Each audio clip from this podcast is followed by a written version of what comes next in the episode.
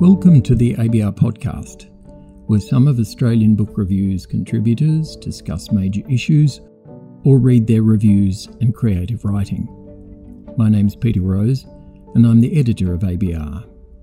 If you enjoy these podcasts, think about subscribing to the magazine. Those 25 and under can do so for as little as $25 for the online version or $50 for print plus online.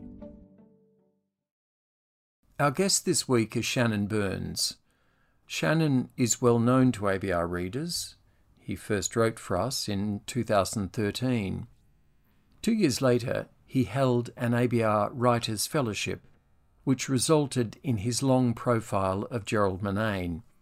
This appeared in our August 2015 issue and is well worth revisiting as Gerald Murnane's lustre grows. Now Shannon has written what I think is a remarkable new memoir. It's called Childhood and it's from Text Publishing. I review it in the October issue of ABR. Readers must discover the grimness and poignancy of Shannon Burns's childhood on their own. And I must say, it's one of the more troubling memoirs I've ever read. Suffice to say, by way of background, that Shannon's upbringing was harrowing. He was moved around from parents to step parents to foster parents and others. It's a tale of abuse and neglect, and of remarkable indifference from authorities who should have intervened but didn't.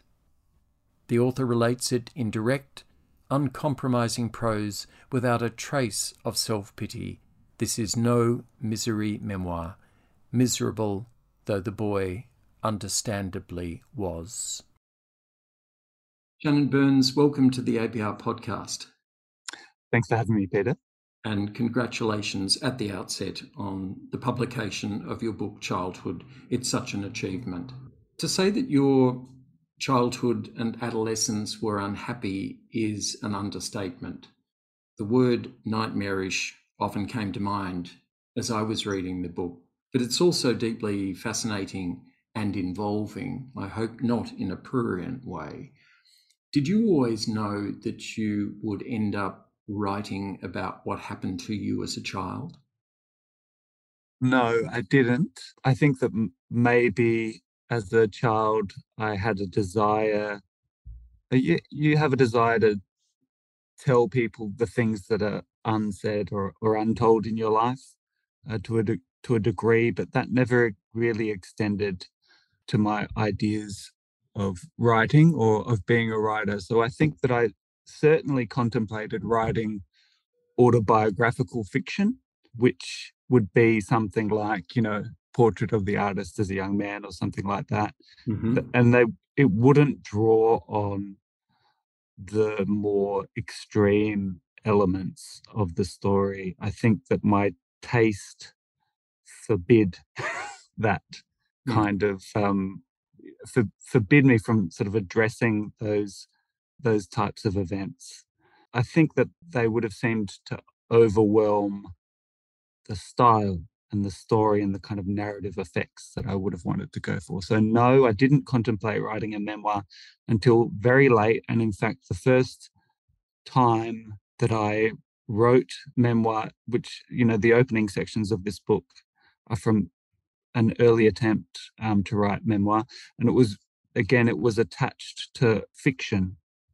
And the idea was that I was connecting something that I was doing in a work of fiction to an original experience or an original story.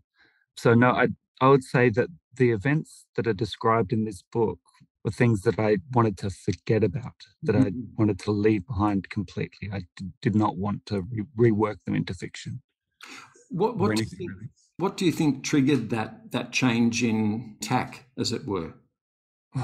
Becoming a parent was one of the things. So um, when you become a parent, you have to you have to consider your personality, your temperament, you know, why you are the way that you are and how that's going to feed into your parenting. But also, I became aware of other people's misconceptions about me, whereas it had originally seemed kind of fun and funny, um, that people had a bit of a distorted idea of where I came from and, and my personal background. It began to seem like a barrier in the way of intimacy with people, in the way of them knowing me and me being able to know them. So I think that I started writing. Uh, following on from that, it was about self understanding to a degree, but it was also a desire to show people parts of myself that I'd previously concealed. And I thought that maybe it was ungenerous of me to conceal so much. Mm. Well, it's a very generous uh, book that you have written for us. I once wrote a kind of memoir about something that happened in my own family. Um, morally and ethically, it was probably the hardest thing I've tackled, but artistically and imaginatively, it was liberating. And the book seemed to write itself in about four months. What was your experience? Was it fluent and sort of intuitive, a kind of outpouring in that way? I think that some of it was. Some of it was quite easy. This this book came out of some smaller autobiographical essays, and I found it fairly easy to write those because you can dip in and out of the life and it doesn't take too much of a toll. It doesn't occupy too much of your inner life, you know, to to just take a little slice um, and to deal with it in a particular context and then to leave it behind. I found that pretty easy and fluent. I found it much more difficult once I was writing a book and I had to fight against a real unwillingness. I didn't want to revisit the events that are described. It was kind of unnatural to me.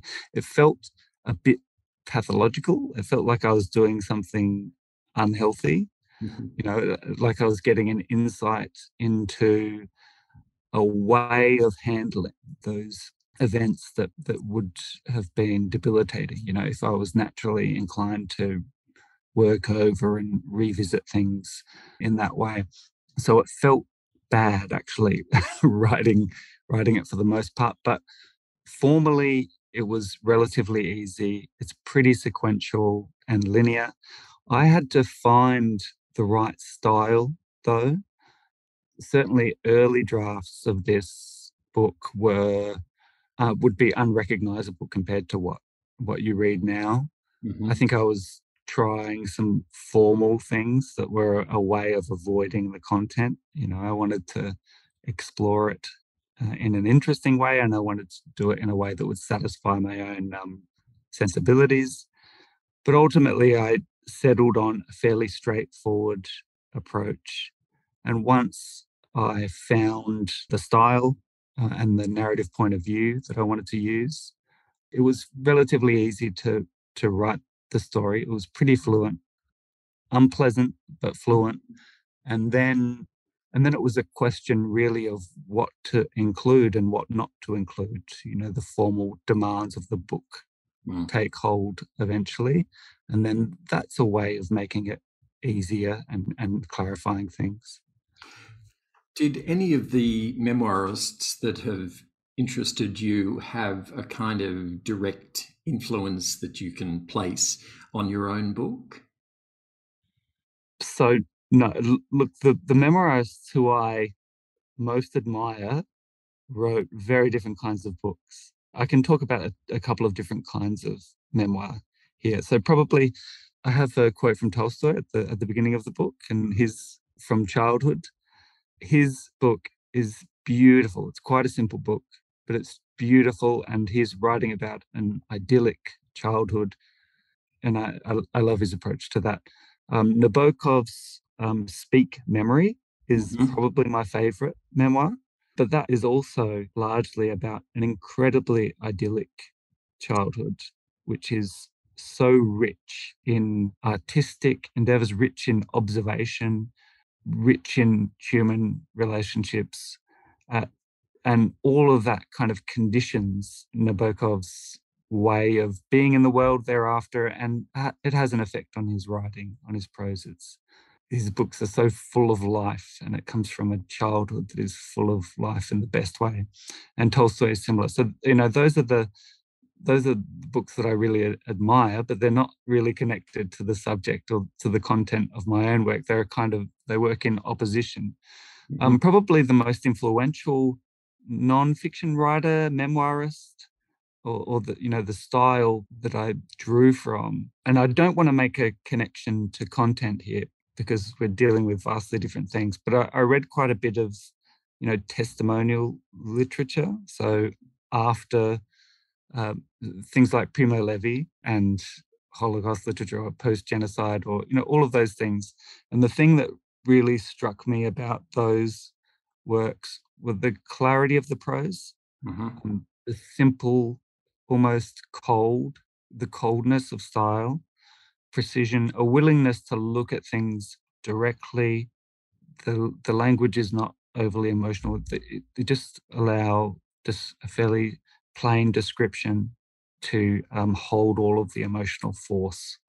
And I think that that was most influential to me. I thought that, you know, if these writers could go through much more, um, you know, horrific experiences, and come out and, and write about it in that way, then then I should be able to do that as well. We all know that memory is faulty and that memoirs can be unreliable. Yours feels almost relentlessly credible.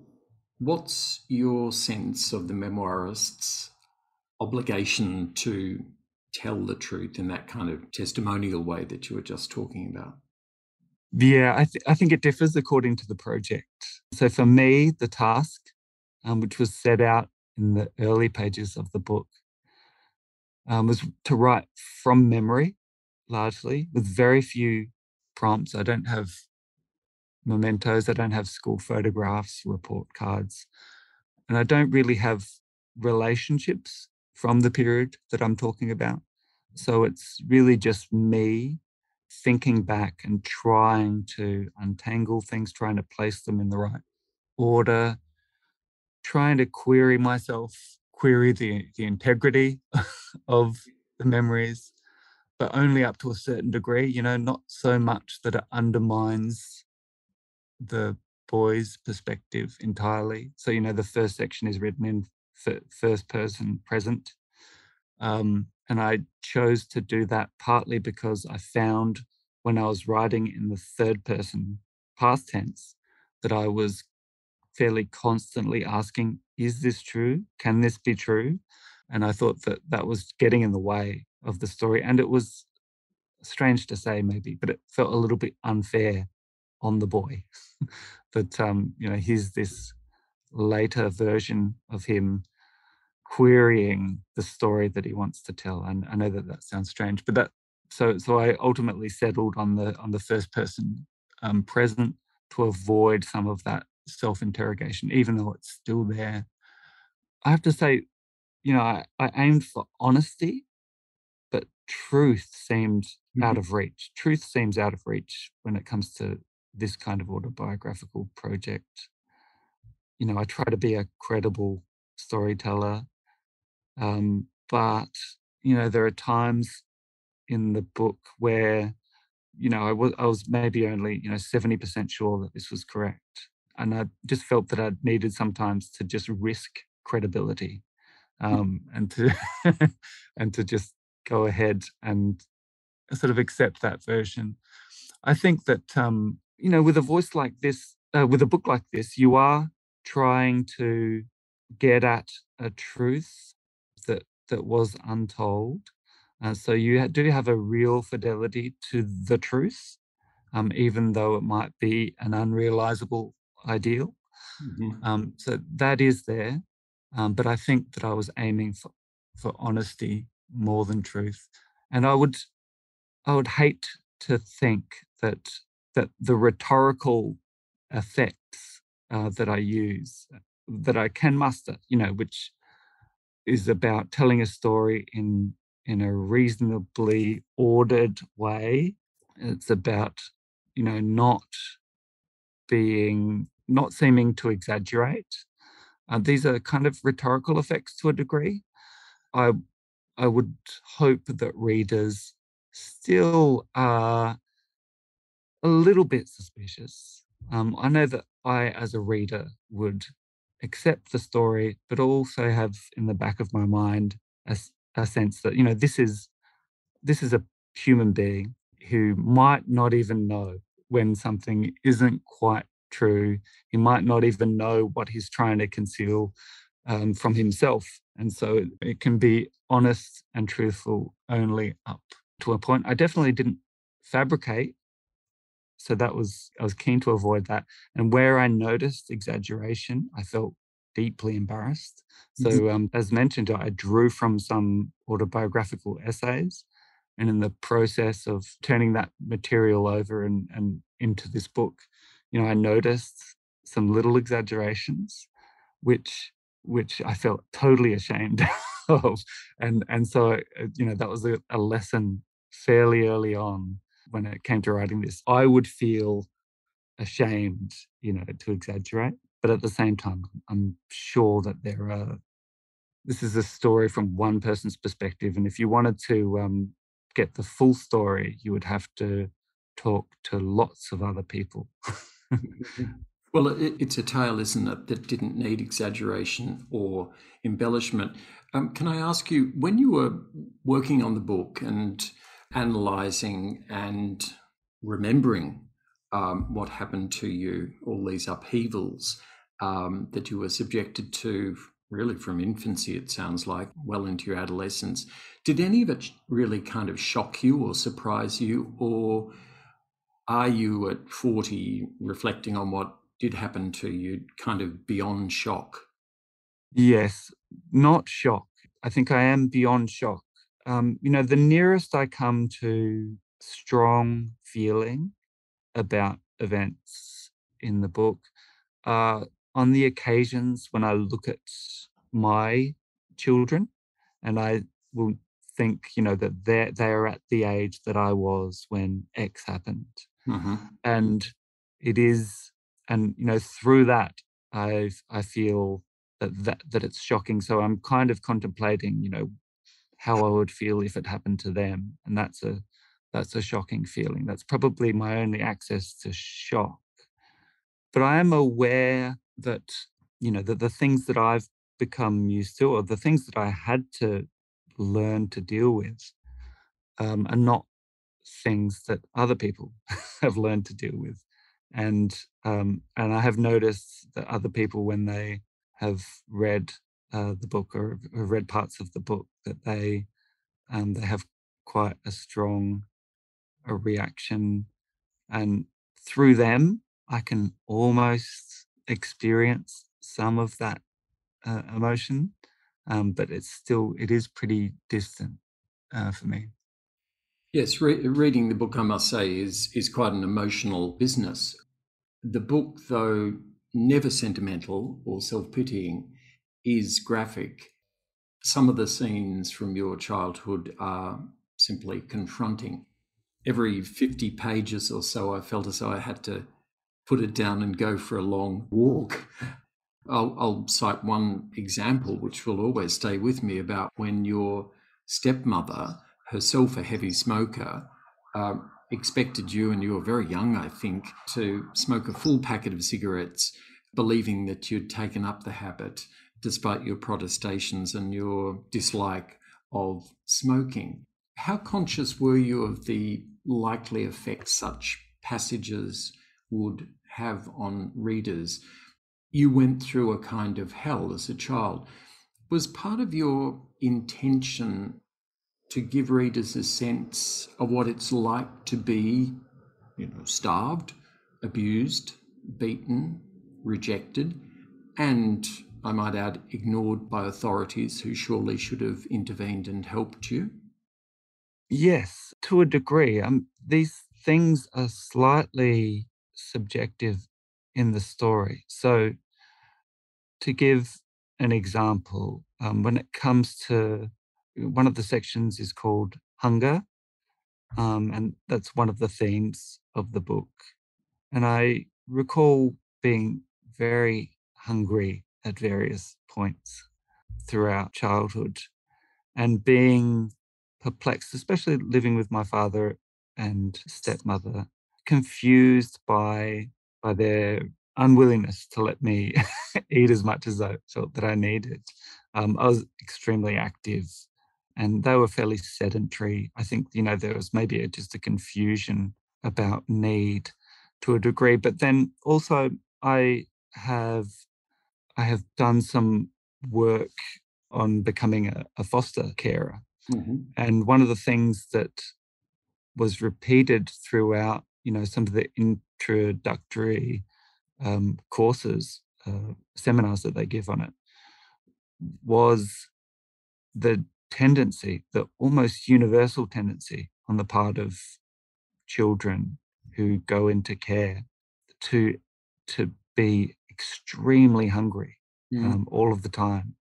It's one. It's I guess their physical, physiological response to the various anxieties and and and their anguish. It's a it's a way of soothing uh, themselves, as I understand it. And so I had to think back, you know, to my my own experience.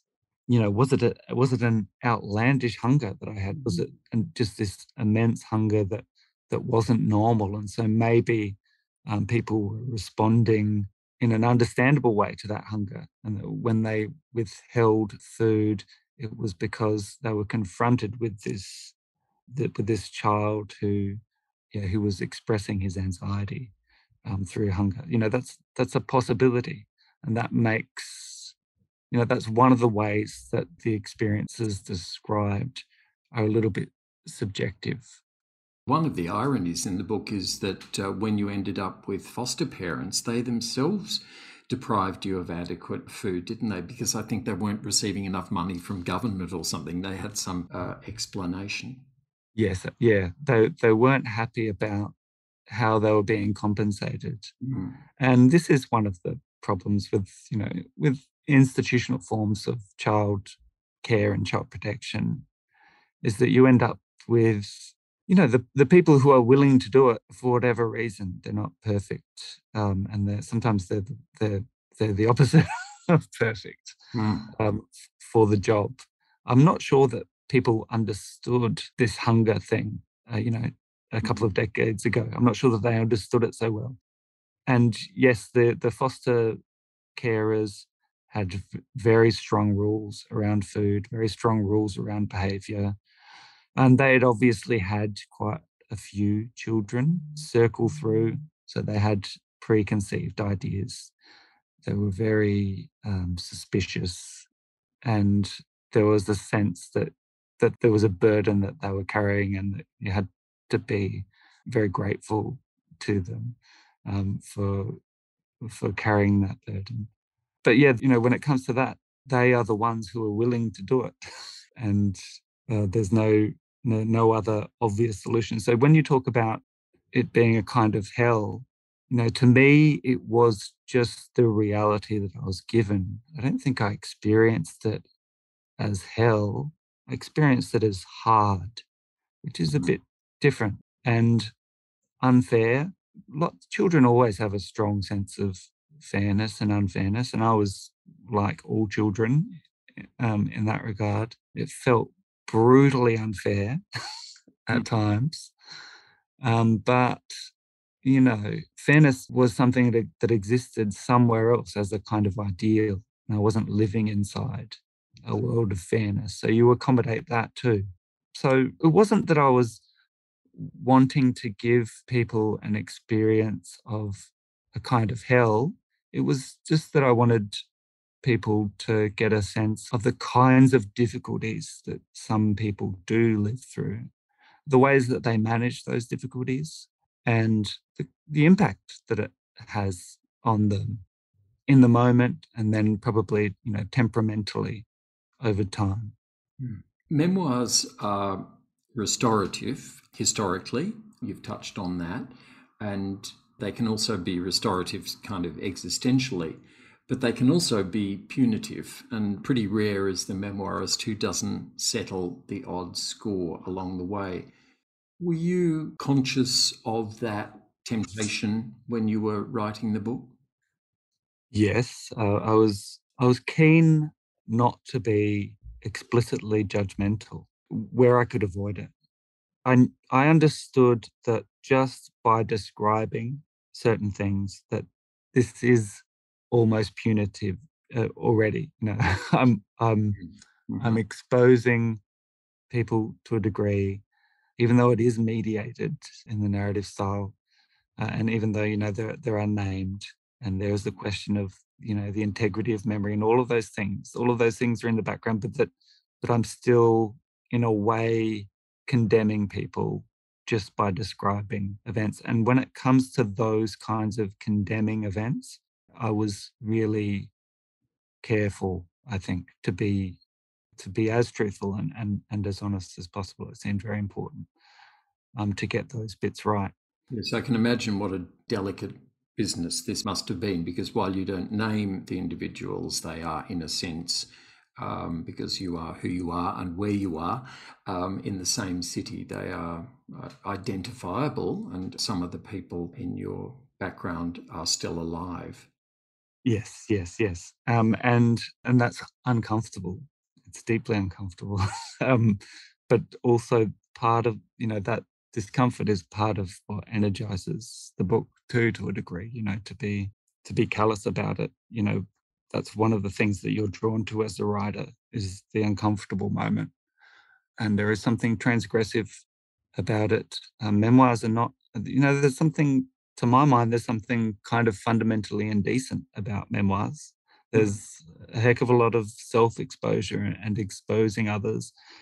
And in a sense, you know, the question really is is this morally dubious behavior worth it? Does the book make it worthwhile? And I think that that remains an open question most of the time. And some of the people who are a version of them is in the book. Some of those people will say that it's definitely not worth it.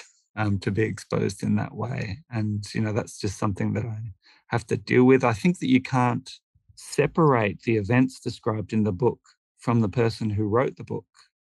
There's something about what I describe uh, in the book. You know, maybe one of the things that um, those kinds of experience produce is a writer. They produce a writer, and a writer can't be trusted to behave decently all the time.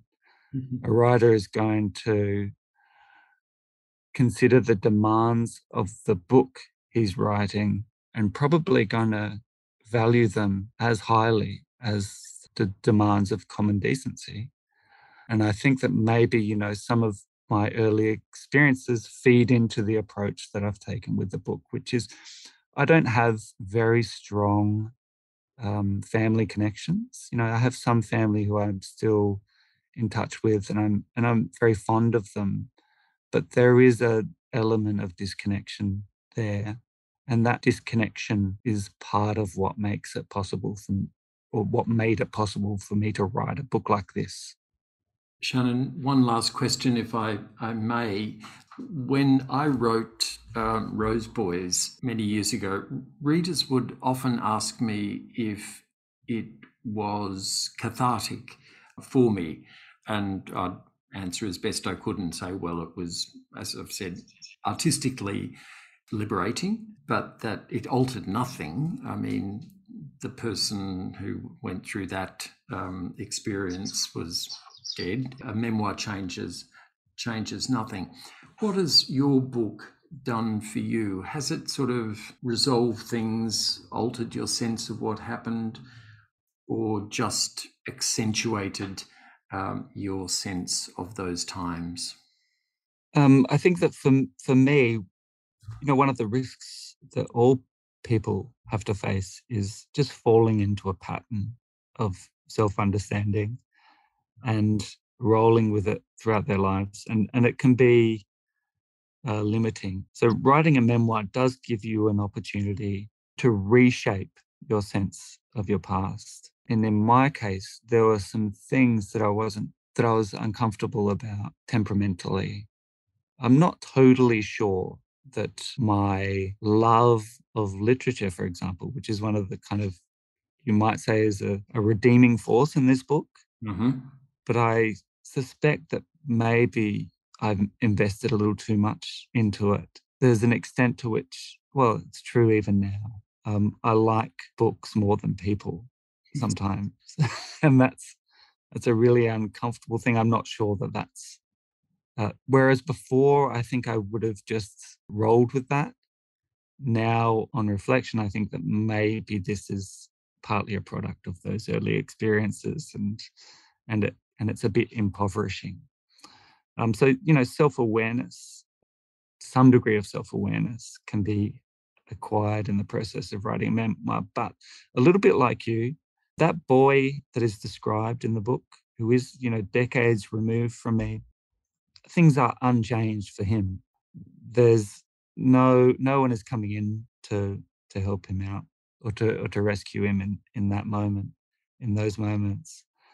And I do feel a great distance from him. Part of what I had to try to do was to get closer to him. I think that I really left him behind, just like everyone else, for a long time. I turned away from him. So I'd made some, you know, restorative attempt to redeem my own attitude to him, which was, you know, it's too much of a of a weight to bear. And he's too demanding. He demands too much from me. Uh, hmm. you know, and, and, and I left him behind. Now, this book sort of recaptures him to a degree, but it's imperfect and it's not really him. It's my version of him. So he's still a little bit lost. He's lost to time. And, you know, there's nothing that can be done for him, sadly. Yes, well, uh, the boy bore what he bore alone, didn't he? Really unhelped. That's one mm. of the the striking things looking beyond family and one's immediate circumstances. You know, society, authorities have responsibilities. And what is most stark in the book for me was that this kind of massive neglect. I'm just astonished that at some, you know, at some point there should have clearly have been intervention, but that was not. And this makes the book very poignant to read.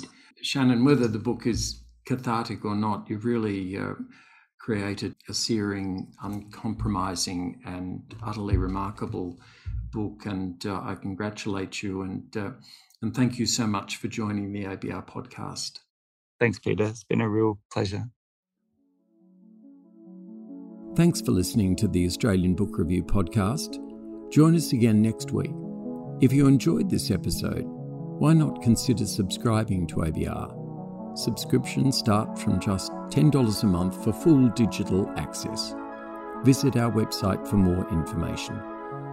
We'd like to thank Stacey Chan, who edits the podcast, as well as our contributors who take the time to read their articles and creative writing. And if you enjoy listening to the ABR podcast, please consider leaving us a review on iTunes.